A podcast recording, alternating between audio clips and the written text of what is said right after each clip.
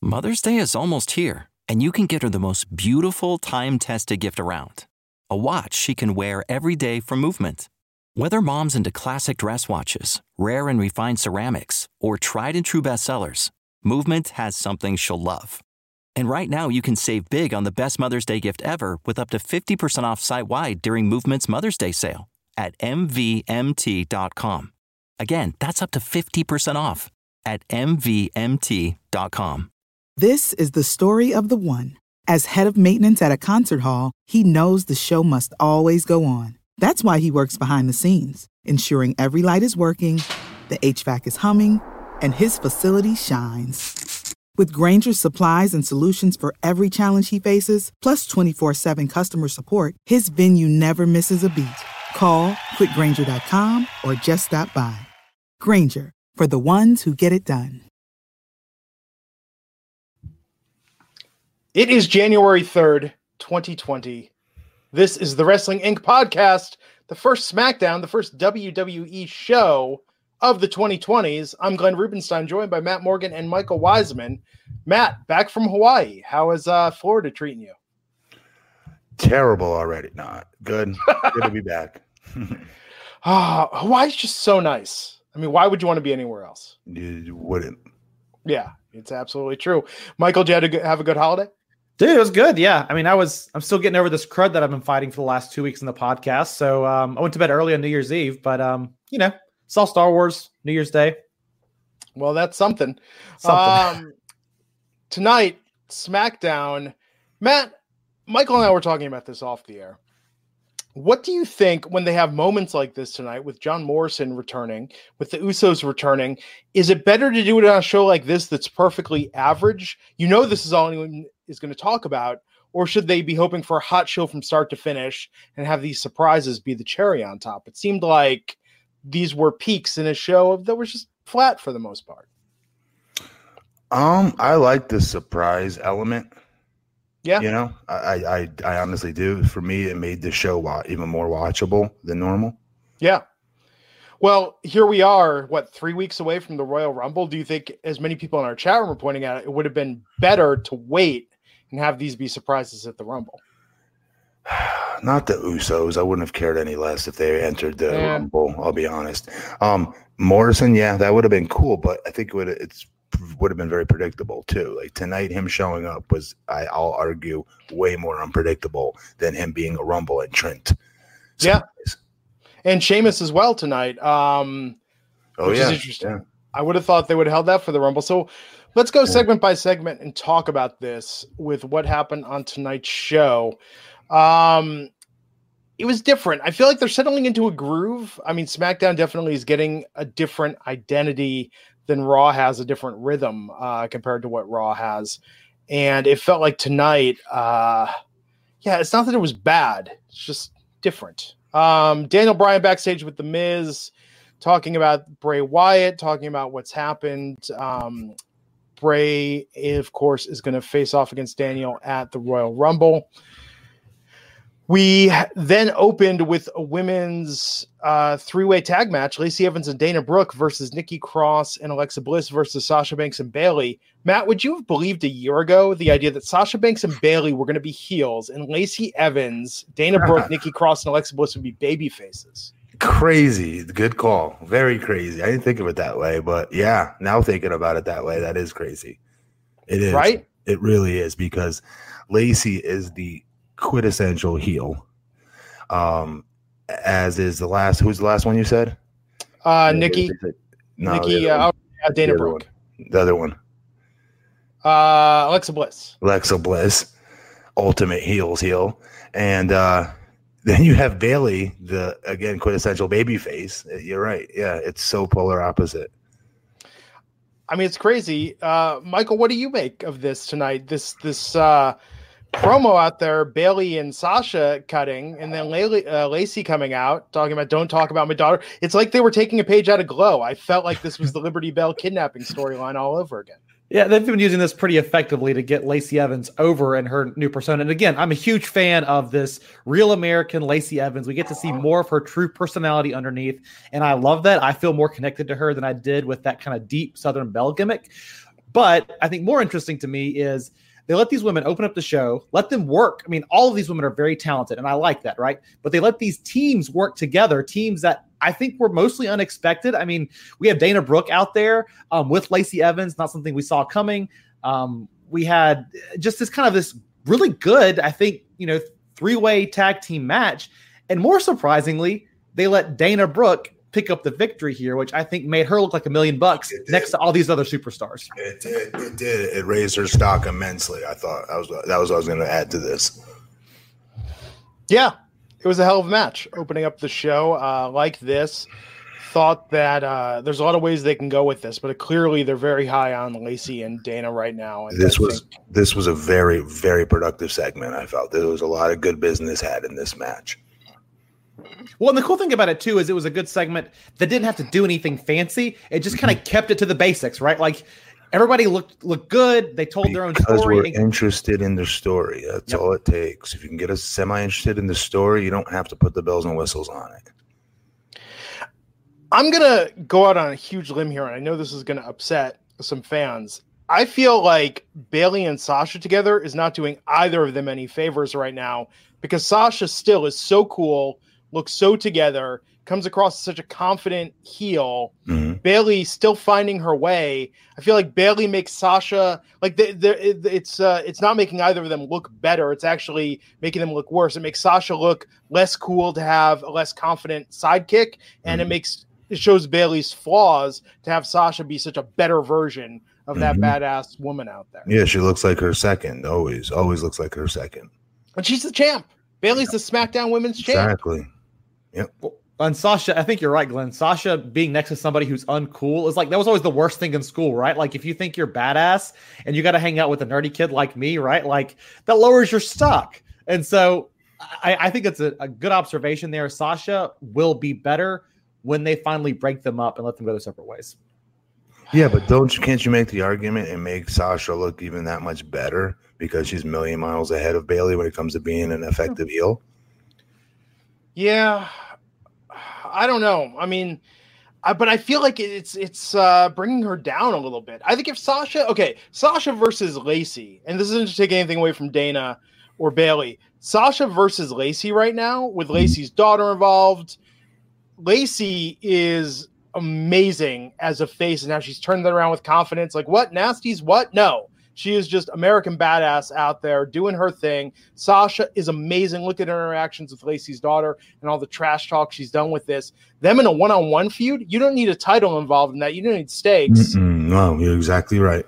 It just works, man. And so it's good for Dana that she's hitching her wagon to Lacey's star, but with Bayley, but this is the SmackDown Women's Champion. And here's Like- the difference. And here's yeah. the difference. They had her win tonight. Whereas on the opposite side of the spectrum, with the two heels we're talking about, they would not have Bayley go over. They'd have Sasha go over. Yeah. And the champ would sit there again, just you know. I looking think the other this- big difference too is Sasha has a cool. She's got swagger, right? Like she's got this element of her that feels like she's a little bit untouchable. She's got an entrance who's by? Sasha. Sasha. I mean, yeah. minus the fact that she steals my shit, but yeah. well, well, absolutely. I'll, I'll do respect there. Not really. Um, but but her her entrance theme by Snoop Dogg. I mean, she's got this certain air of coolness about her that I think Yes. fans respect. And I think Bayley, because she doesn't have that, I think it is different than the Dana um, Lacey Evans dynamic. I just think it adds more to Sasha. I'm, I'm being honest. I, I think it makes her look light years ahead of Bayley. Whereas there was a Oh. time we all used to bunch them together because all four of them were so god dang nasty in that ring. Sure. They still are. They're still great in the ring, but character wise, I feel like very weak right now. And with Bayley, I think her maybe her breaking up with Sasha, we can get her on a good road to redemption when they turn her face again. But they've got to they've got to go all in whichever direction they're going in right now because they're still not playing her like I'm gonna heel. Matt, you've talked about this before. She's not out there dissing the children, and I feel like oh, it's so easy. It's such So easy, easy. feat, right? Just to Yeah. like, I never meant anything. Those hugs I gave you, pa. You know, Sasha's back there scrubbing me down with, you know, and hydrogen sanitizer. peroxide and sanitizer every single time I do it. You disgusting, you know, animals. You know, it's such an easy promo to cut. yeah, You know, remember she had that letter she wrote when she was in middle school, and she used to always brag about how she was going. to If she come out and rip that up, like that would be a segment. Is there a way that she can say that like that wasn't true? She lied the whole time. Oh yes, Others all bought it. Hook, line, and sinker. You she mark. like one of her opponents brings out a teacher, like her middle school teacher, and she's like, "This was this was plagiarized, right?" I mean, this this is off the top of our heads is better, right? Like, Yeah. come on, creative, give her something, man. Make her do this. It'd be amazing. I mean, if they really wanted to burn the bridge, if they really, but I don't know, you could ever come back from this. Where she's like Bayley, it's actually Matt. You've talked about this. I mean, she could go out there and be like, Bayley was a creation. They wanted a female Cena. I saw my opportunity. I did this. Truth is, I don't like kids. I hate children. And just, but you can, she could never come back for that if she really dug in. I think you could. I think in our society today, we love a comeback story. Yeah, yeah, it would be I mean, something. it's, it's a tough. Uh, you're right, though. It's a tough promo to come back from, but I think over a year you could. Yeah. Or she could be like, I really discovered it, or that's who I was when I was faking it, and now I've discovered uh, how to become the person that you all wanted me to be. Be. That's how you could kind of do it. But man, it's like with this stuff, she's the champion shouldn't be somebody's sidekick. No, you're right. She's no question about it. Robin to Sasha's Batman, definitely. And that's where this is coming from. I want better for for Bayley. I feel it's just uh this is not doing her any hurts favors. the championship. I can't Yeah. believe I'm saying that because Bayley's awesome in the ring, right? She's one of the four horsewomen, right? And you put a title on any one of those four, you should be solid, you would think. But this is hurting that title, in my opinion, right now. And before the Bayley and Sasha Stan Army come after me, I would like to point out that I named on Twitter I mean, can you explain that to me? Stan, remember the Eminem song? Stan? Yeah. Like you're a hardcore, you're like kind of a stalker, super fan. Yeah. Stan. Oh, is that what people Yeah. mean when they say that? Okay. Yeah. It's sort of derogative, but people now I think have owned it. I mean, we'll talk about, you know, like I stand so and so. I mean, well, I, I said that's like I Ah. stand Rhea Ripley. I think she's amazing. You know, it's the thing. It's like you're just super fan.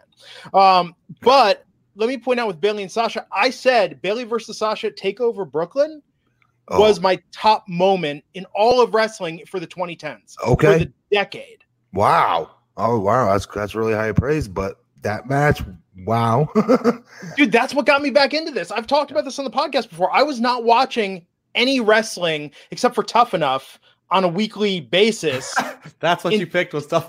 I, I like I'm Hey. marked for Tough Enough. It's a I- good I- format. It's a good I, show. I love old school tough enough. I watch it on the, the network sometimes. Good answer. Yes. Yeah, I, I will watch uh, Tough Enough. I love the Austin season. I love all of them. Matt, your season was great. Though I'm still pissed about two women winning your season. That was not. Hey, have they put my season on the network yet? yes. Is it on there? Yeah. Is all- it all there? the classic. Sure? Season I- two? season two is on there. I'm like, I'm pretty sure I've I'm watched it gonna a go couple back and watch it. Yeah. Um, but Where they so- changed the rules on you at the last second? Well, it was supposed to be one man and one woman No, winning. I, didn't even finish. I went home with an injury. Well, I'm Yeah. just saying they changed the rules on the entire competition. Everyone made a big deal about that, but no offense to Kenny King and Jake, the firefighter. I would have signed Jackie Gayda and Linda Miles over both of them anyway. They were better. They really were, especially Linda Miles. Oh my God. It's a good season. Yeah, Linda Uh, was jacked, dude. It could cut promos for days. She was my favorite person in that house, dude. She I love that format. funny. Like that Linda- classic format in the house, like all Linda that. Miles, Linda Miles played on the Rutgers freaking women's championship basketball team. Yeah. She's such a stud athlete. And her Yeah. promos, dude, in real life, she's the funniest person. She's my favorite friend in that house. She's the best. I like the Austin season too. I just didn't like the crappy Hogan season or whatever. That was the where they lost me. I mean, yeah. the Yeti and Sarah Lee winning, I don't think was the right call. um, but the Yeti, Yeti Nation, it's going to be a thing still. Um, oh, Jesus. How do Uh, you back from that? How do you transition back into Yeah. Good luck. Speaking of Yetis, how Yeah, about so- Bayley? yeah, Bayley. So with Bayley, Bayley Sasha was my match. That's what got me back into this because part of and a big part was women's wrestling. It's it's what took women's wrestling to that next level. Showed it, it wasn't even the main event, but it showed it could be the main event. Easily on any show. Well, Yeah. and the championship comment here, I think, undermines it, which is is that your champion, in my mind, even if they're a chicken shit heel, right? They should still be the premier person for that division. Even when the Miz was WWE champion, he wasn't the best wrestler, but he was out Well, there yes. smarming it up, Yes. being a jackass, and taking this spotlight on himself. And there was no question he was the man. Yeah. Yeah. Yeah. Yeah. And let me say this to, to prove my point further. Sami Zayn is a good mouthpiece for Nakamura, but Nakamura still looks cool and still looks like a champ. yes. Sami doesn't have the swagger to upstage Nakamura. Yep. That's why that's not an issue. they're complementary. They work Yeah. together with their skill sets. Yeah. Yeah. So, uh, man, with Bayley, we got to do something. Hard reboot, something just to uh, get this back. So simple. Just do it. Creative. Just have her. You know, take away her all of her strengths as a baby face that she was using. So Yeah. simple. I don't get it, and I can't believe they followed that up. This, which was a great match, this women's tag match. Dana Brooke and Lacey. Evans getting the win. Yeah. Brooke, Dana Brooke pinning Sasha Banks for that pin. Um, so we saw a replay last week of Dolph Ziggler destroying the fruitcake that Otis gave to Mandy Rose, which was, of course, made by Otis's mom. Believe that got an actual replay. and then I loved when Mandy goes up to Otis. Oh, I guess you saw that. And he's like, no, but my mom did. And it's like, dude, it was on TV. They showed a replay tonight, and you're acting like, oh, I heard about it. Well, Glenn, as you would say, doesn't it make him more adorable I think you're misconstruing what makes it because his adorable. mommy told him? Ah, I don't know, man. Ooh, uh, yeah, no, no. No. Mm, okay. I think the mom thing, uh, it's tough. man. mommy, you got to go Yeah. all the way in here. My You got- mommy told him.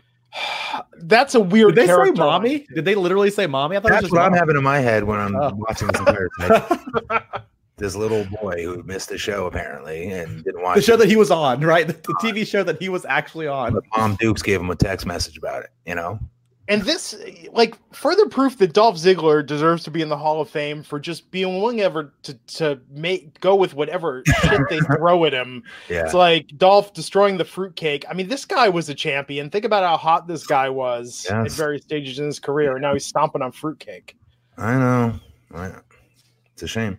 Um, the New Day backstage, we had Kofi and Big E with pancakes. The platter spelled out 2020. Because the blue brand hates food, apparently. Who does? SmackDown, the first it was the fruitcake getting smashed, and then it was the pancakes getting flipped over. Yeah. Terrible stuff. why it's weird that they pointed out now that the decade's over kofi and the miz tied for holding the most titles in the 2010s that would have been really good stakes for a match right Wait, what? Did I miss something? Wait, what? what was it michael how they phrased it uh I 'cause thought they said the Miz had the most titles in 2010, other 2010s. he did but then big e corrected and was like actually it was a tie and then and then you said he was hyping kofi and kofi Oh, was like oh i just wanted to make my man feel better because of what he's dealing with like why didn't this stat come out a couple weeks ago i mean there could have been a, a story here for somebody to get that extra pickup to to hold the record i just think that was a cool detail they uh, slept on It's- Yeah. They, they they decided to pick out storylines about fruitcakes as being more worth telling over multiple weeks than telling storylines about actual wins and losses. Yeah. Um so this led to a match for Kofi versus the Miz. We'll talk about this, but of course, at the end of this promo, the Miz slapped the, the platter of pancakes out of the hands. Who cares? Stormed off. I know. Okay, here we go. Elias out with his guitar, singing a song about the revival. Uh Dolph Ziggler's bad comedy and Baron Corbin. Like, so is Elias a baby face now? He was out there. Explain to you what Elias is. Elias is um what's the tag team from Raw that just got called from Street NXT? Profits. There he is now the Street Mm. Profits for Huh. SmackDown, where he, his job is now to get over other acts and not himself. Okay. That's interesting. I'll take it. It's stupid though. It is. Well, He makes people look. He's so good at what he does. He makes them look bad. He doesn't just put them down. He Mhm. made the revival look foolish in that song tonight.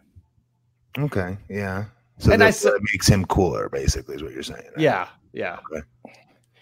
And uh, then we saw the revival's complaints about uh, the Miracle on 34th Street fight to have in their loss to heavy machinery a few weeks back. Um, what do you make, Matt? Of these are, of, are guys that I guess have not renewed their contracts yet. They seem like a perfect fit for AEW. They've had legitimate grievances about treating by like a comedy act, and they present it almost in story like we should. They're they're making comedy about the fact that they're complaining about being a comedy act. Yeah. Um, I, I'm surprised WWE is putting them on TV. I'll be very honest because I don't see them coming back. Yeah, I- I don't. They've had tons of money thrown at them already, correct? And they keep saying no.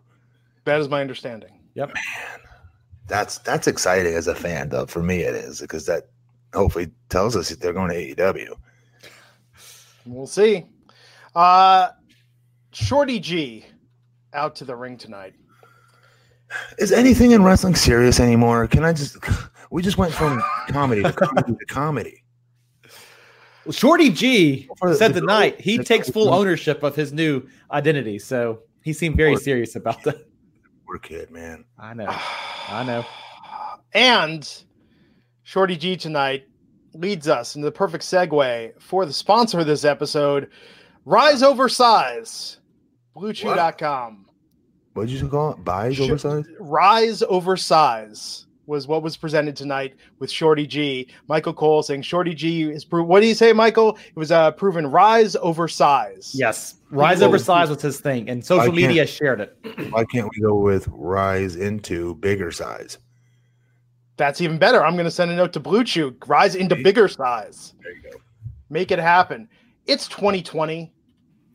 Wrestling Inc. listeners. You know, sometimes the world looks perfect, nothing to rearrange, but sometimes you get the feeling that you could use some kind of change. And that brings us to Blue Chew. Every guy remembers the days when he was always, always ready to go. And let's face it, we're not there anymore. We're older. It's the year 2020. Did you ever envision you'd be this far along in your life? Here you are. Maybe you got a house. Maybe you got a wife. Maybe you still got a longtime girlfriend. Maybe you got a longtime boyfriend. You got car payments. You got a job. You got stress. You know, the get up and go just goes up and leaves more often than not. But the good news is now you can increase your performance and get that extra confidence in bed. So listen up. BlueChew.com, that's blue like the color blue. Blue Chew brings you the first chewable with the same FDA approved active ingredients as Viagra and Cialis. So it's the stuff that works. None of this, oh, it's herbal. No, I picked it up at the gas station. It's fantastic. No, this is FDA approved active ingredients, the same as Viagra and Cialis. It's the real stuff. Glenn, really quick, not to cut you off. I didn't know it had both of those ingredients in it because those are two different, completely different things. Viagra and Cialis. That's pretty impressive. They give you Well, both. No, actually, you could choose. You could choose which one you like more. So, Matt, we've talked about this Ah. before. You've talked about some of the uh, side uses people in Cialis. My my Yes. coach every before every one of my competitions, I take half a dose before I hit the stage, as do other bodybuilders, um, and do quick bicep curls, and the blood goes right into that area right before you hit the stage. And um, the Cialis was what I he's always used for me, which is called uh, Teda- uh how do you pronounce it? Tadalafil. Tadalafil. Yeah. which has "tada" right in the name, so it's Ta-da. magic for your schwanz. Um, and Matt, you talked about uh, swallowing the pills, taking the pills, uh, you know, with a glass of water. These are chewable with Blue Chew, so you could take them anytime, day or night, even on a full stomach. You don't have to worry with the pill. Say, oh, take it with a meal or before you eat. Right. No, chewable, and chewable means they work up to twice as fast as a pill. They get into the bloodstream that much faster. That's crazy. That really is. That you No. can do it whether you eat or not. That's impressive.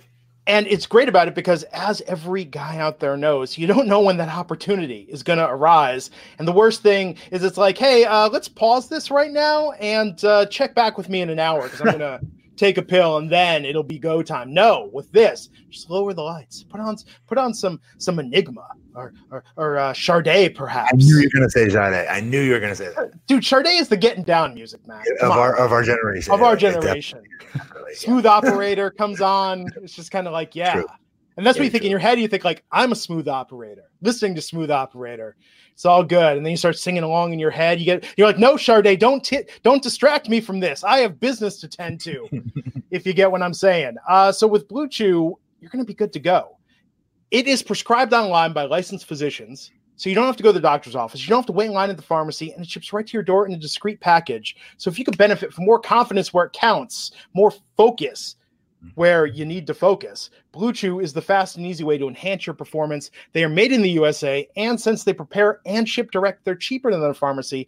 Best of all, there's no more awkwardness, no more. Oh, hey doc, uh, while I'm here, let me uh, just uh, talk to you a little bit about some problems I'm having in the bedroom and distractions. No, Blue Chew makes it easy. Go to their website. It's prescribed online, FDA approved active ingredients. It's so simple. And we've got a special deal for our listeners. Visit bluechew.com. Get your first shipment free when you use our promo code WINC. You're only going to pay $5 shipping. That's promo code WINC at B L U E chew.com to try it free. They're going to send you one of these pouches. In this pouches, you're going to get like five of these bad boys. You're going to have an amazing, amazing uh, week, perhaps month. You're going to love it. BlueChew.com, promo code WINC to try it free. And as we said, you could choose the same FDA approved active ingredients as Viagra or Cialis. So uh, sildenafil or tadalafil whichever one you prefer. I actually recommend trying them both. See which one you uh you sort of feel a bit more as it were. Yep. Blue Chew, the better, cheaper, faster choice. We thank them for sponsoring the Wrestling Inc. podcast. And uh, they're going to be with us through 2020. Love having them as a sponsor. Love the great comments we get about Blue Chew. People sending me, oh, I'm not even going to go there because I know where Matt's going to go off. I'm just going to say people send me direct messages all the time or tweets thanking me for introducing I'm, them to Blue Chew. All jokes aside, I'm yet to hear a single solitary human being diss it or say, hey, this did not work. I'm yet to hear it. Rise over size 2020. Make it happen with bluechew.com. Promo code WINC to try it free. So, Chad Gable went out there tonight. And of course, uh, in his one on one match against Dash Wilder, these guys are putting on a clinic, doing what they do. Two, yeah. some of the best wrestlers in the business. Seeing them on a one-on-one match was fantastic. But then, of course, after Shorty G gets that win, Dawson immediately hits the ring and they start beating down Shorty G. And then Sheamus's music hits. He comes out and makes the save. Interesting. Yeah.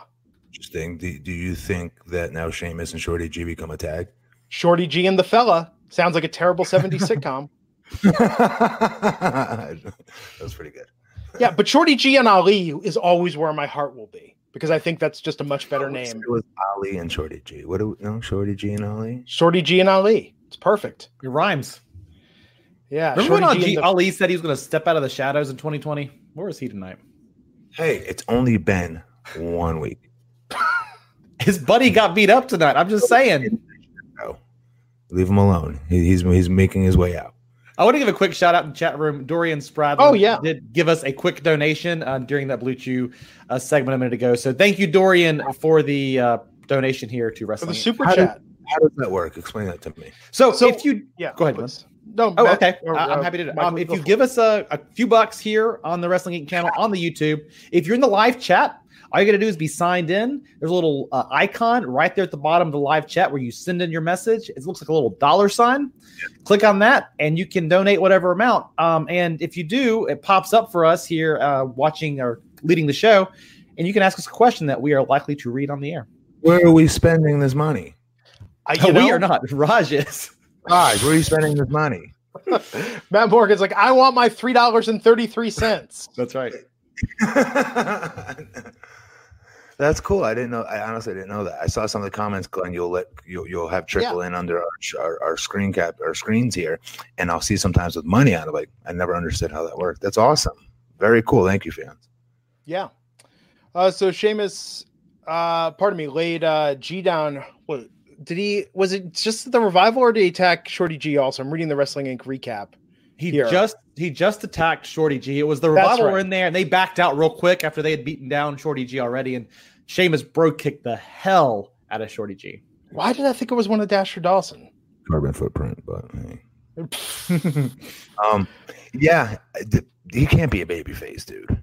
Yeah, that doesn't work. Sheamus is is an excellent heel by himself being a monster, in my opinion. He's fine by himself doing it. No stupid makeshift tag teams this time. Let him just be the Sheamus of, I hate to say old, but yeah, of old.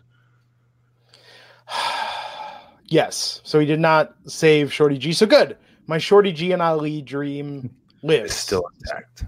Absolutely.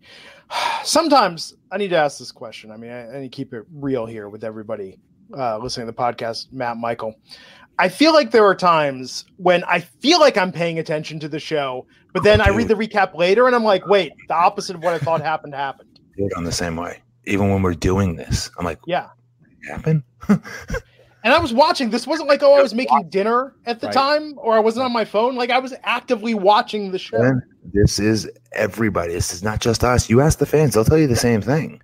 They say the same thing to me on Twitter all the time. Like, oh yeah, I forgot that we're all like that because yeah, that, I hate to say it and keep crapping on these shows, but that's their job is to get us glued in and care enough to be paying attention. And we're all not. We're all like playing with our kids in the background, um, eating maybe, screwing around on Twitter because their job is to keep us watching that screen and they're not doing it. When I say they, I'm talking about creative. It's like my mind is drifting. I was just I was distracted thinking about rise rise over size. You could watch it. You literally, I can watch it, and I will wander off into space with nothing else distracting me. But watching Yeah. the show, and I will go stare off into space or something. Yeah. I mean, Yeah. I think they have their hooks built in. They try to do things like, hey, we're going to drop in a match that's going to go over commercial break, right? But if the story around it isn't compelling enough, I don't think it lands. It doesn't keep me engaged after the break. I'm glad. I'm glad you're honest about that, Glenn, because I, I felt the same way. Like I'm like, damn, am I really bad at my job here? Because there's times when I do watch the entire thing, and I'm going. There's times where I, I hear you say something like, "That's how it went down." I don't remember going down. You know way. where it really bothers me though is not just with like segments like this. It's whenever they hype up these main event matches that don't have real big stakes, right? And I'm I'm, I'm all about Mhm. like let's get some good wrestling out there and I'll watch it. But Right. they do all these tag team matches all the time that just seem fluff and filler.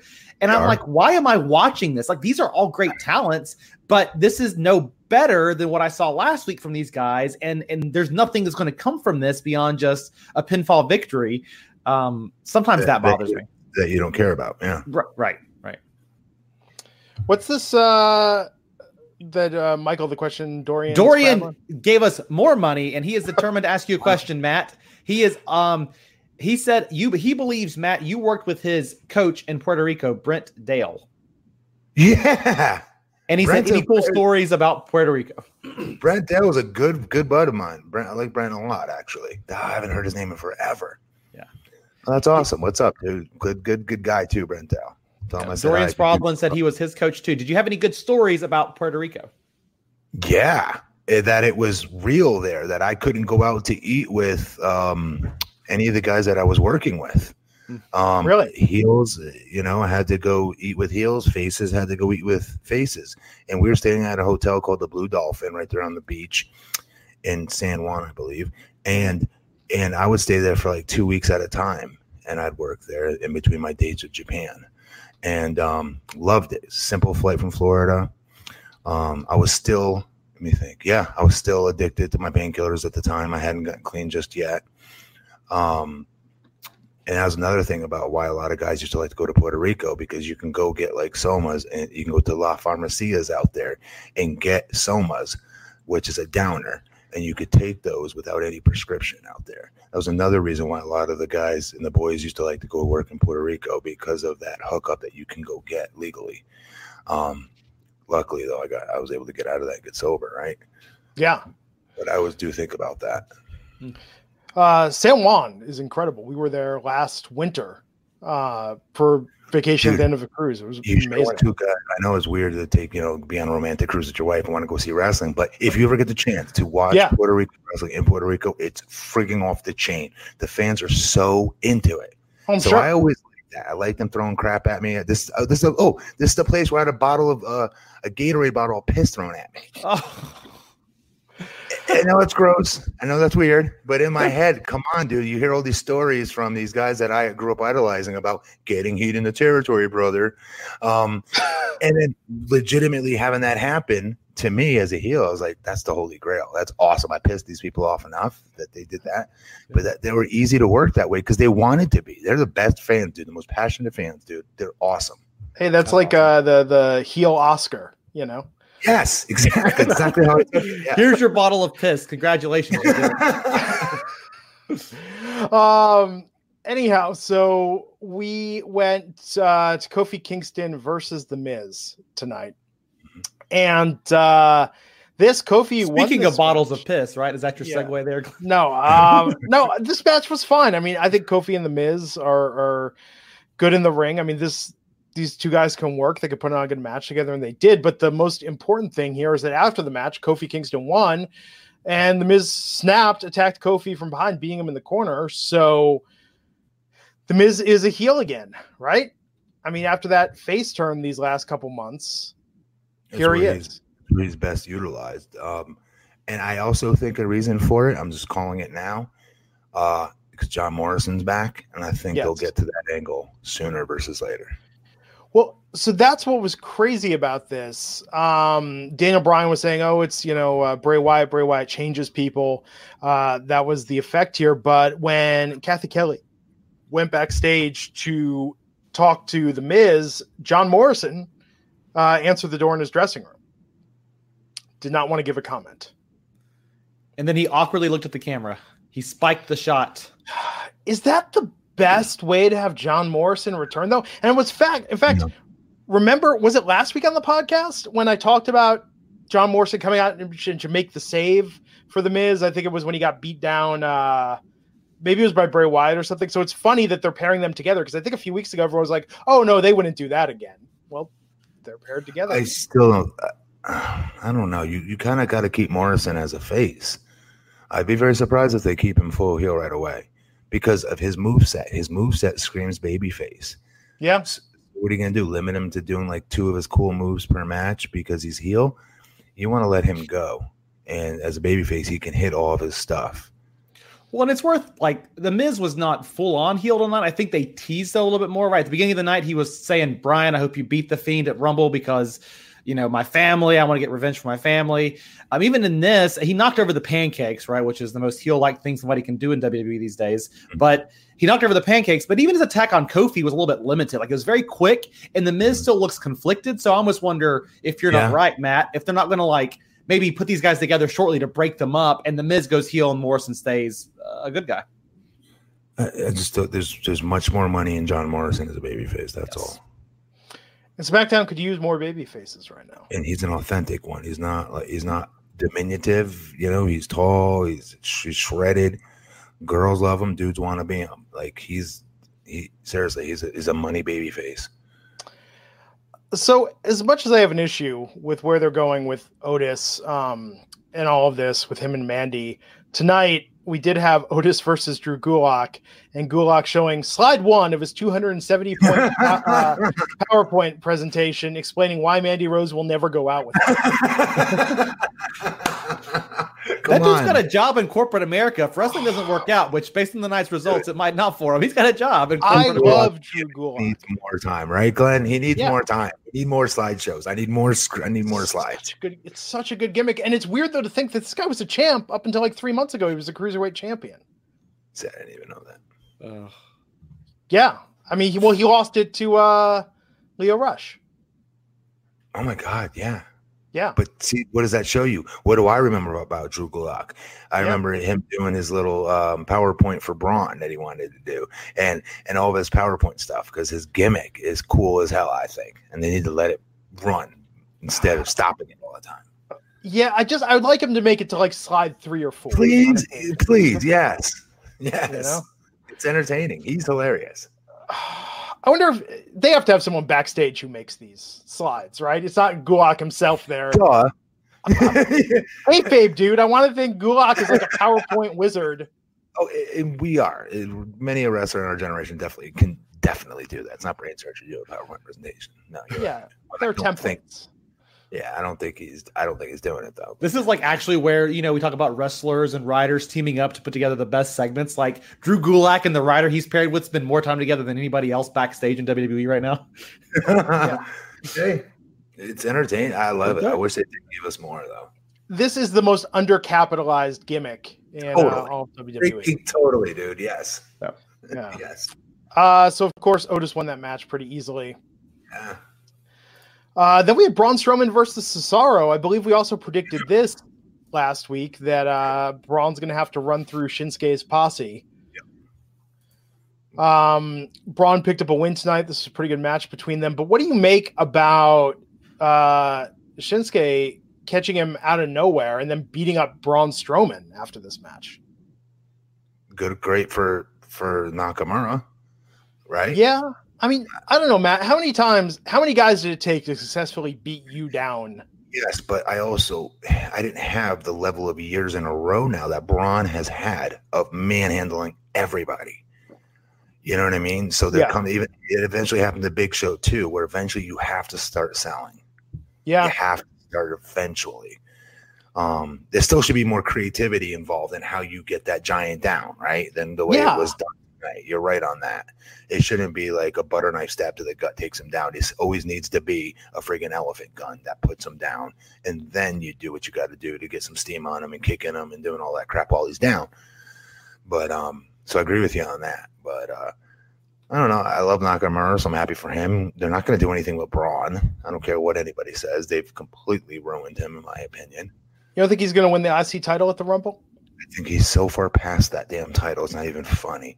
And him winning that does nothing for me as a fan of his because I want the goddamn title for him or nothing.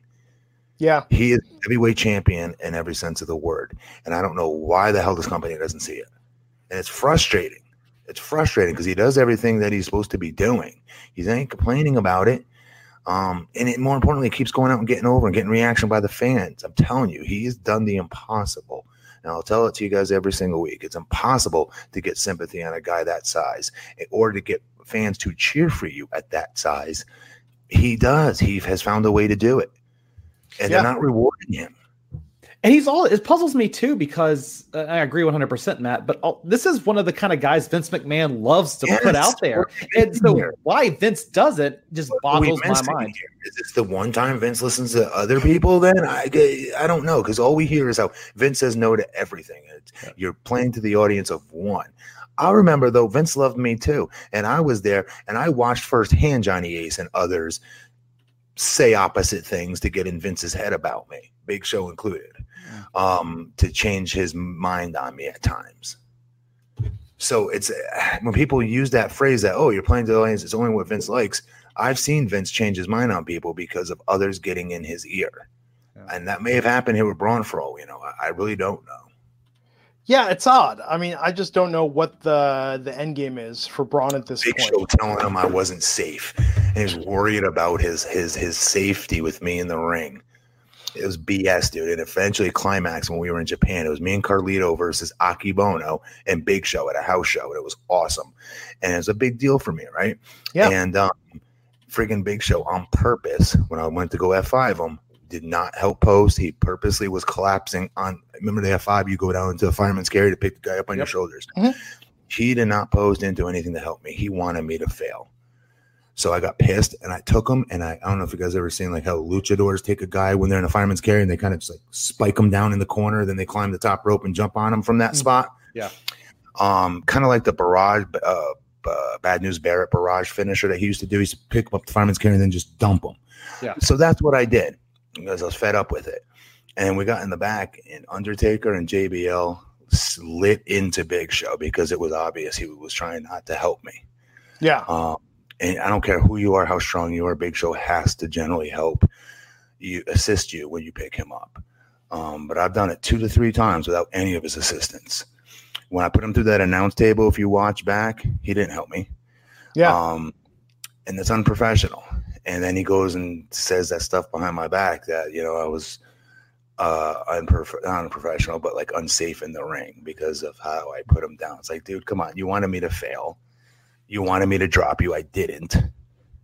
And it's understand. I mean, it's understandable. And this isn't to say give him credit or say that he was in the right, but it's understandable why he was threatened by you.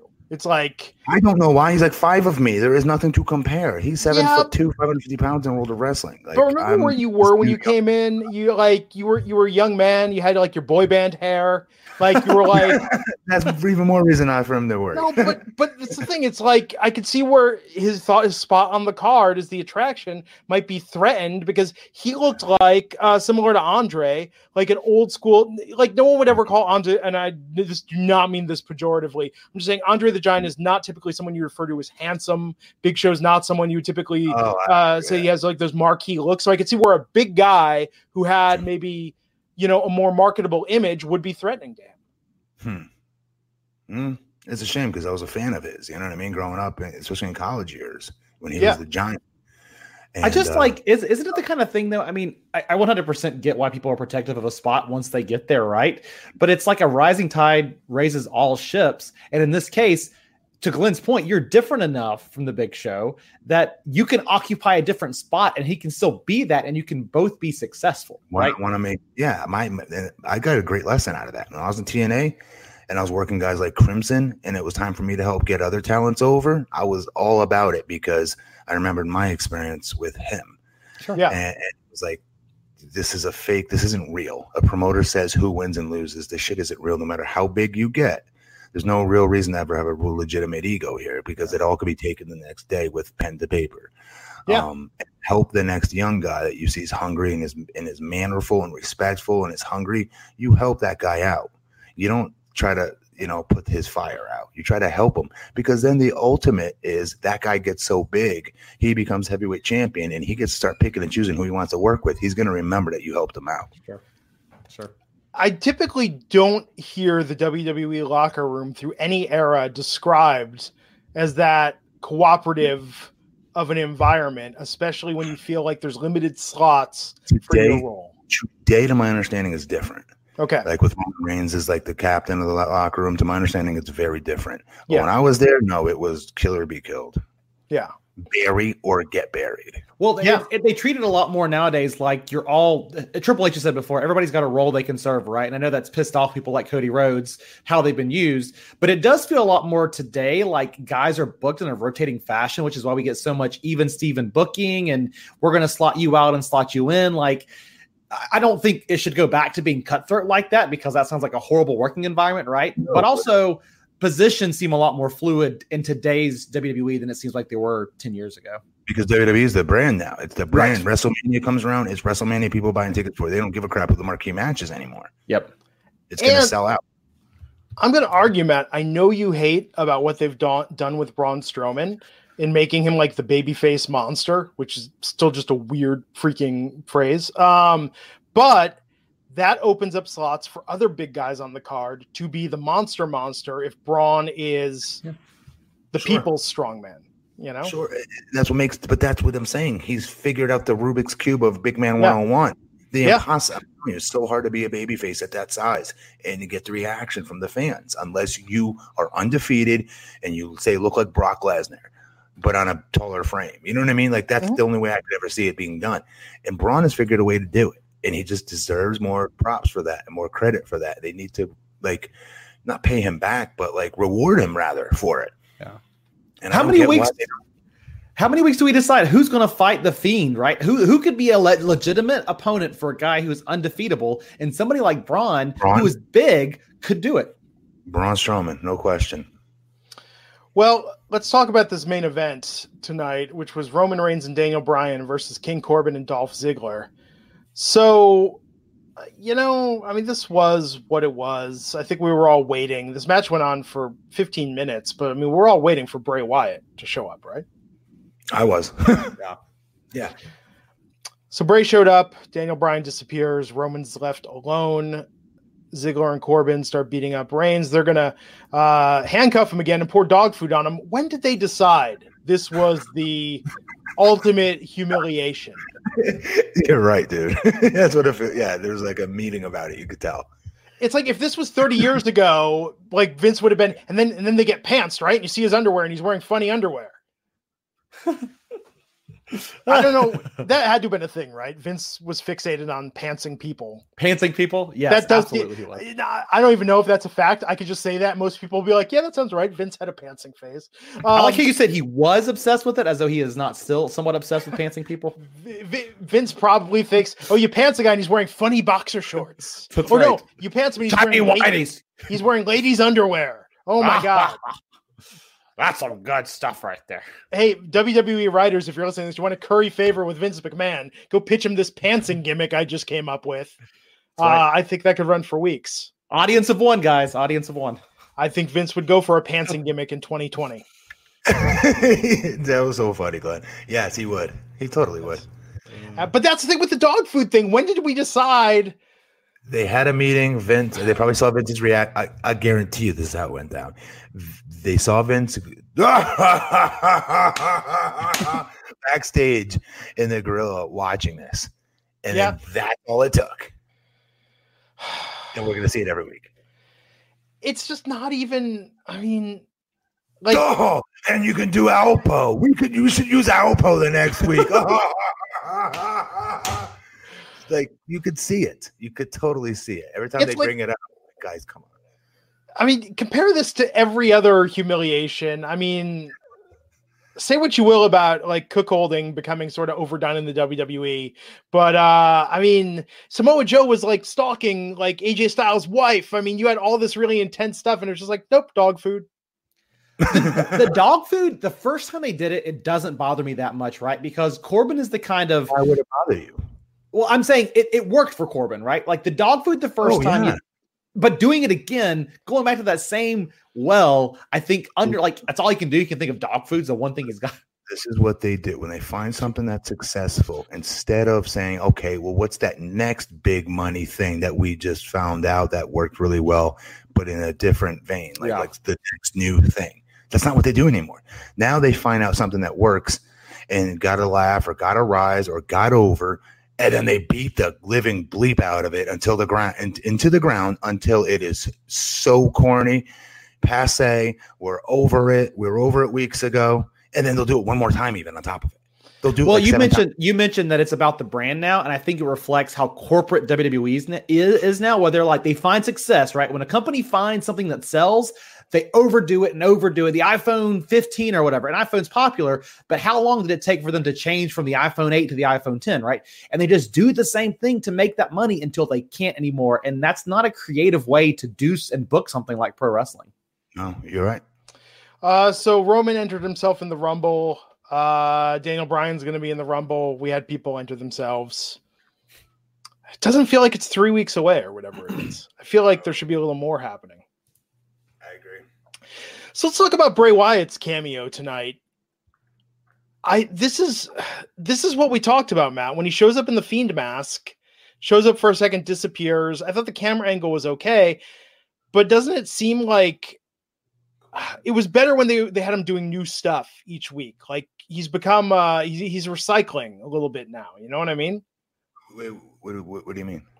Well, okay, so when he does the Firefly Funhouse, remember early on when he had the different characters? One week he's in the beret, then he's got the Muscle Man. You know, no, but he's building up the Fiend. Uh, but the, we've seen the Fiend. How many times now has the Fiend shown up in the ring, attacked somebody, or disappeared someone? Lights go off, he disappears again. Like we gotta change this up. This is, I mean, this guy's your champ. He's not losing that title anytime soon. Don't let it get stale.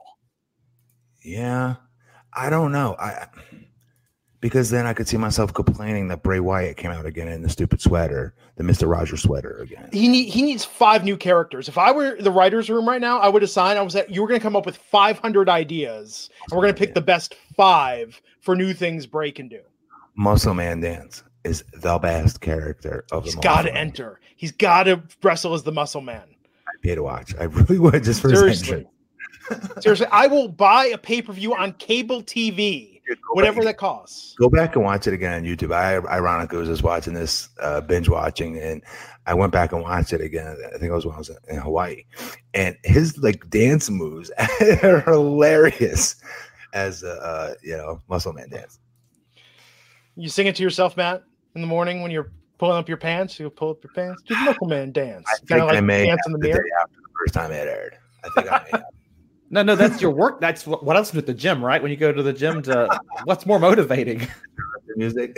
right?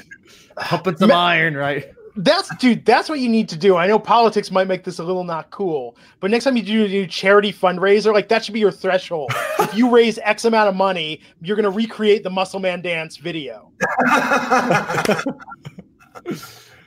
Oh, right? That'll get the donations, man. As smooth as he is in that, because I he is kind of smooth in a funny way as he's doing his those mo- his dance moves in it. I thought. Yeah. No. He's, well, that was the great. genius of Bray Wyatt. The- Bray Wyatt, oh, Firefly like- Funhouse was likable. The Fiend was the evil side of him, and they've just lost all that. Who would have thunk though that Bray like could move like that? That would dance like that. It- like it's perfect. He needs to play that character somehow. Just but new stuff. I think just showing up as the fiend. I mean, we should never. And and I know this is funny to say, like with WWE, I feel like how often do we say, "Oh, they're doing this again"? Like, but with Bray, with your champ, again, he is not losing that title And he was the WrestleMania. character to, to defend what you're saying, Glenn. He's been the edgiest character by far. Yes. where we were guessing every week was something new with him. And eventually, though, to defend them a little bit, you do run out of those ideas. And no matter what, you're stuck with something like this where he has to hit that ring. He has to Yeah. take people. That has to take place. It's a necessary evil in this formula now they're unfortunately getting into with him. So I, I see what you're saying. I'm still in favor of it, though. I still love the character. I just see on the horizon. I'm not saying I'm bored of it, but I see on the horizon getting bored of this if they just keep doing this. It's it's very much like I mean, number one, I think it feels like they've taken away creative control from Bray Wyatt. In the early days, you could tell this was Bray Wyatt's baby, and now that he's yeah. champion, it does feel like the corporate WWE overlords have kind of stuck their nose in there and altered the rise of the Skywalker. But on the flip side, um, I do feel like that. I, I, there's there's you're going to do what you did with the 24 7 title, right? And that is 24 7 title was garbage. And then it was like entertaining because they were doing wild and wacky stuff every week. And now it's garbage again because they did the same thing over and over. And I think that's where we are with The Fiend, where he's just going to be played out. I hope not. So Roman Reigns left alone, Roman Reigns being attacked, Roman Reigns being threatened with handcuffs and dog food again. Uh, and who comes to his rescue? The Usos. They cut their hair, their look is different but they ran in and made the save. What'd you think of the look? they looked really badass before with the long hair and all black. Like wearing sweaters. I, would you would you say they look kind of pretty boyish? Um, I don't know if I go that far, but it was um.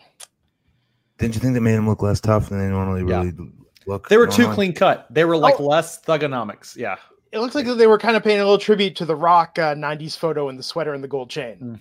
the turtleneck. Yes. yes. Good call. They're good-looking guys, and I think their look before was so badass. Um, there's backstage video of them hugging Roman after smiling in an interview. So I mean, maybe we got full Usos face turn. I think they were great because man they always we talk about this all the time like that tweener that can ride the line that has that stone cold thing good guy bad guy i don't care like the Usos had that they did 10 times over. They did, and that's tough as a tag team to pull off, but you're right, they did. Yeah. I don't I don't give them enough credit. You know, when we're talking about the best tag teams of our era, you have to put them in there. Yeah, right? yeah. You have to. And I, at first, I would I, I, would tell you guys you're nuts, no effing mm-hmm. way. But then when I couldn't name any of those real tag teams, you know what I mean? And I hate to say it because I'm not trying to shortchange their accomplishments, but you really can't name other tag teams from well, our generation that were together long enough to win more titles. Okay, you can say, you know, what do you call it? New Day. Okay, great. They're a team of three, though. Which of the two? You know, I don't know. Well, and Matt, have you ever tried to do a mathematical or scientific breakdown of like what your favorite band is? Not the band you love the most. like, what do you not, mean? Like number one? Yeah, but think about it. Like we all talk about it when we talk about our musical tastes, and there's a band. Your favorite like that?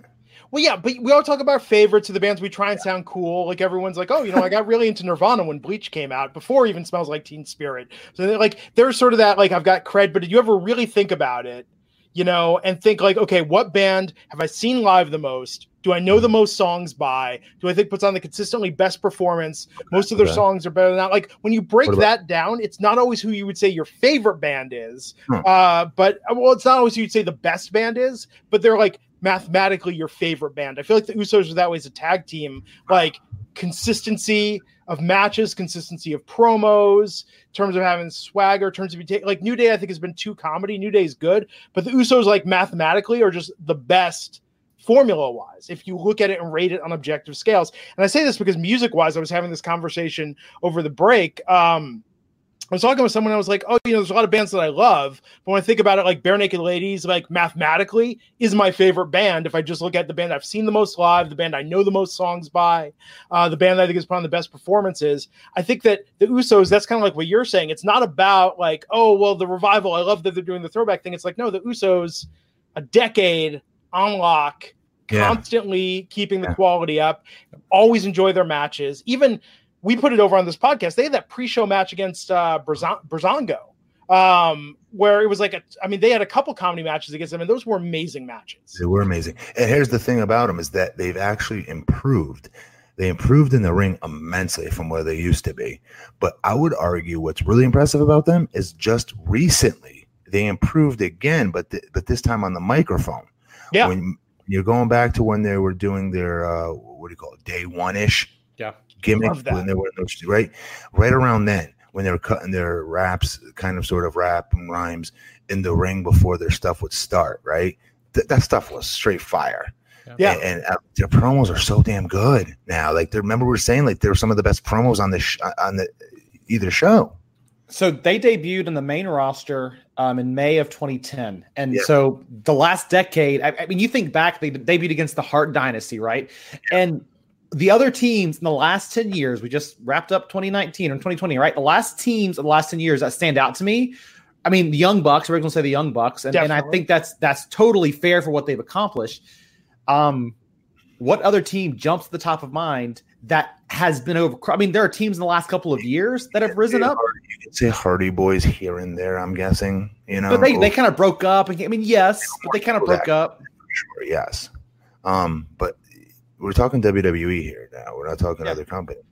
But I'm Um, saying overall, I mean, I think the Usos. you can include that. There has to be some tag teams overseas that we're not thinking of. Yes, absolutely. The stateside is probably better, better, better way. But but my point is, if I were going to pick a match, the Usos versus the Young Bucks would be what I want to see because the the Usos Yeah. are also a cla- like they are a good tag team. Like they're not just a WWE good tag team.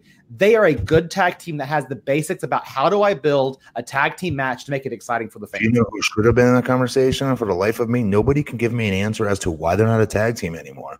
And that is Alex Shelley and Chris friggin' Sabin, the Motor Yes. City Machine. Motors and Machine Guns, yes.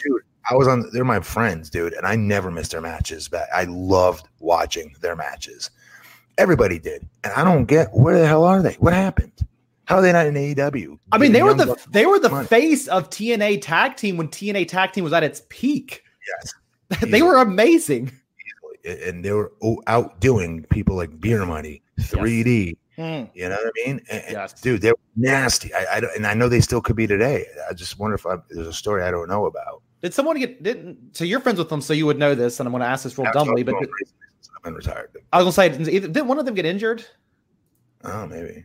But this was, I would imagine, years ago. Doesn't Alex Shelley wrestle in New Japan with another tag team partner? Yeah, I think Alex Shelley does, but I thought why would they not form? I don't know why AEW would not sign these two guys who they've had their best matches with. Like people make fun of how G- Generation Me was booked in TNA. I'll still take any of their matches versus Motor City Machine Guns against anything that we've seen on AEW. I'm being dead serious. Their stuff was amazing versus the Machine Guns. Yep. Well, speaking of AEW, Oh yeah. Uh, what kind of rating did they do on Wednesday? so the, this week AEW was not uncontested. They had NXT. NXT was doing a special New Year's Day show, not the Slammies, but the NXT Best of the Year Awards. So AEW had a little bit of a leg up from that, but AEW Dynamite on TNT drew drumroll 967,000 viewers, which resulted in a ranking of 13 in the cable top 150. Um, NXT, on the other hand, drew uh, 548,000 viewers for their award show, um, which resulted in a ranking of 66 AEW for the win again. Yay. for the uh, yeah. So I, this is interesting, right? Because go back last week, NXT spiked on Christmas Day with no opposition, up to 840. Um, I don't have it in front of me, but it was like in the high 800s. Yeah, And um, which was pretty good, right? I mean, that was an uncontested a Christmas Day show. You don't expect to be that good. It was good, but the previous week where they were both up against each other neck and neck, um, NXT did walk away with the win the last time Yeah. both shows were live. So, but neither show were at nine hundred thousand back then either. So AEW looking pretty damn good this week for that rating. I love it. Yeah, I think it'll be interesting to see what happens next Wednesday. And I thought this Chat rooms- AEW, AEW's card was strong on this Yes. last show. I thought. Chat room's pointing out that um, somebody said um, Sab- uh, Shelley retired but came back this year. Sabin is a trainer with WWE. Really? Might be right. Sabin's train is like an agent. Um, Sabin. Oh, Sabin did get injured. Um, had a torn ACL. Hmm. I don't know that he's a trainer with WWE right now, but um, I think there have been some just on and off injuries here and there. I agree though with your points, Matt. They put them together, injury or not, let them wrestle. Let's They do were this. Lighted up. Yes. So mathematically, Matt, who would your favorite band be if you look at the band you've seen Motley live the most? Always Motley Crue Interesting. in every category possible. Biggie like- Smalls, Biggie Smalls would be probably two. Yeah, Motley Crue getting back together. I, I, that's where I'm going to be using the, uh, our website. Yes, SeatGeek. Uh, what's the? You watched the Dirt on Netflix last year, I presume. Yeah. Yeah. It's good. Left so much out of the book though. yeah. I guess you had to, right? Uh, I also thought they went a little easy on Vince for the whole Razzle thing, but uh, yeah, it's a good biopic. I like how you don't ask me. You just assume because I'm younger, I have terrible taste in music. Thanks. Now let's go, Michael. Mathematically, favorite band. Foo Fighters, Okay. no doubt. Foo Fighters, not comma, no doubt. Foo Fighters. No, just just without a doubt, yes. Foo Fighters, good. They're a solid band. I Made mean, they're no, video. no, they're no Nirvana, but you know, Ooh. They're not, but they had good videos. they are. Yeah. I like their videos. Yes. Uh, okay, folks. I think that covers it. It's 2020. We got stuff to do. We got a weekend to start. So, Oh, wait, Michael, speaking of that, yes, Yes. weekend to start that just is getting started overnight. If you're a Wrestle Kingdom New Japan Pro Wrestling fan, as you know, this weekend it is happening two days. It is happening a Saturday night, uh, Saturday morning, I guess you could say, at 2 a.m. for day one, and then Sunday morning at 2 a.m. for day two. So Wrestle Kingdom will be happening in just a few hours from now. Um, encourage you to watch it. Our, our friends over at FITE um, have been so generous with us and helping us get the hook up there. So please check them out. It is not being carried stateside. So check it out on the FITE app um, to watch New Japan. Of course, Wrestle Kingdom, their premier event is New Japan Pro Wrestling's WrestleMania. So please check that out. But bigger deal, and of course, Chris Jericho wrestling on day two. Um, we're going to be back here. I will be here Sunday morning with my breakfast in tow. We're going to be doing a live post game show for Wrestle Kingdom 14. I think 7, 8 a.m. Sunday morning, East Coast time. Um, so please tune in and join us for that because we are excited to cover Wrestle Kingdom. It's one of my favorite events of the years, guys. I love Wrestle Kingdom every year. Well, tell me about it. Like, who who should I watch besides Jericho versus Tanahashi? Who else is on this? It, this dude, this thing is two days. Like you know how we talked about before. Um, Do this WWE WrestleMania? Yeah. Like, They should do this for the right. So the full card. Let me give you um, the headline event from night one: Kazuchika Okada versus Kota Ibushi um, for the IWGP Heavyweight Championship. Okay. And of course, co-main evented here: Jay White versus Tetsuya Naito for the IWGP Intercontinental Championship. And here's what's great about this: that's at the end of night one or morning one if you're here stateside. The winner of those two matches are going to be headlining night two in a double dash oh, nice. double gold dash match for both championships. So, I mean, the losers are also going to face themselves on day two. So that's kind of sad. But yes, it'll be title versus title on night two. Hence why we're going to do the show after night two. Um, and then, of course, Jericho versus Hiroshi Tanahashi. And the stipulation there if Hiroshi Tanahashi wins, he gets an AEW World Championship match um, sometime in the near future. So just tons of great stuff there. I'm excited the most, I think, though, guys. Um, have you guys, uh, Matt? I know you're in and around. Have you guys met Lance Archer? Yeah, it's a very good buddy. familiar with his work, I'm sure, but if you, Yeah. you, you, you know him? He's awesome, Yeah. dude. Awesome, dude. He's one of the nicest human beings too. He's so nice, but this weekend, um, he's not going to be so nice. He's in a Texas death match against AEW's Jon Moxley, and I'm that match is. Oh, I'm so excited for him. He's working Moxley. Yes, he's working Moxley um, th- on day one this morning, so that match is going to be um, incredible as well. So just I'm gonna watch even if you're a an American wrestling fan, there's tons of good stuff happening in New Japan this weekend. So how do I do? I go onto the fight. I have that app. So what do I do? Just go on the app. Go into FITE FITE app. It's on Roku. It's on Xbox. It's on I think it's on PlayStation, um, Apple TV, all of that. You can find it on your mobile devices, and it'll be right there in front. When did they start doing it? Two day events uh, for Wrestle Kingdom. So this is the first year they done a full on two day event because they typically do New Year's Dash afterwards, and they're still doing that. And they've not actually announced a card yet for New Year's Dash, um, but this is the first year in my mind that they've done an actual two day Wrestle Kingdom event. I think this is smart. So, what makes it a Texas death match? Is it like a regular death match, but there's no state income tax, or Isn't there, isn't there always like some bull rope usually involved? Oh. in there? Uh, yeah, I think there's normally a bull rope, but also it's the fact that Lance Archer is From from, Texas. Texas. Yeah, and if you know, he's a big fan of Von Erichs, and, and this dude, I mean, he he gives a lot of, of play to them in his matches. I mean, yeah, this I think it's more the the Texas ties here with with. I'm happy for him. That dude got a raw deal. He was a he was a good, solid, very athletic big man who never caught a, a really fair break. I'm happy for him. He's in New Japan and he's working freaking Moxley. That's a big deal. Well, he's been in New Japan for a while, and he's been getting a pretty good rub. I mean, they put him over pretty pretty good um, They last put- year. They were putting him in tags with the what's his name, um, Davy Boy's son. Yes. Yeah. Wild and Lance is a singles act. Lance can hang by himself. He's very good. So Well, the big push for him was in the G1 climax last year. If you guys, any of you guys watched that, that was a, I followed it. yes, great spotlight for him. So I, yeah, he's awesome. He's awesome. So and he's a great, great dude on top of it. He's not a mark for himself. he is he's so I don't want to say this because I feel like it breaks his character, but he is so nice, dude. He is so nice. in, in this world of wrestling, that's what happens. And that's the lesson I learned my first time around with WWE is people take that as a weakness instead of going, wow, look at the size of this kid. Wait, and he's humble and he asks questions and he wants to learn and get better. Like back in the 80s, you'd be treated like gold if you acted that way as an oversized rookie. It, when I was working through that company, it was considered a weakness. Yep. FITE app, you cannot watch it for free. You do have to pay, so check that out as well. If any of you guys have New Japan World, you can also watch it on New Japan World if you subscribe to that already. So just throwing that out there. Um, but FITE app, they've been great partners for us here. So Mike Weber check it out. Do what? Does Mike Weber still work with the FITE app? Do you know? Um, yes, he does. Um, I don't I don't know him personally, but I know he's he does stuff with him. That's cool. Yeah. So look forward to checking it out. Uh, everybody have a good weekend. Easter egg for people that stuck around to the very end, Matt. The Motley Crue song "Looks That Kill." As a child, the line "She's going to turn on the juice boy," I always thought was "She's going to turn on a Jewish boy." And I was like, "I'm a Jewish boy." She's got the looks to kill. it's a good video too, by the way. It is a great video. Uh, we'll catch you back here for that over the weekend with Michael and company, and Matt and I will be back Monday night to talk about Monday Night Raw. Have a good weekend, everyone. We'll see you back here on the Wrestling Inc. podcast. This is the story of the one.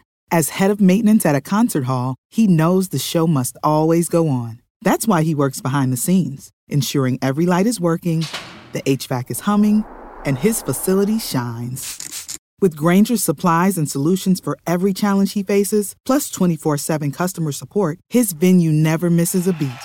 Call quickgrainger.com or just stop by. Grainger, for the ones who get it done. Catch those springtime vibes all over Arizona. Break out of the winter blues by hitting the water at one of our lake and river parks. Take a hike among the wildflowers. Just make sure to stay on the trails and leave the flowers for the bees.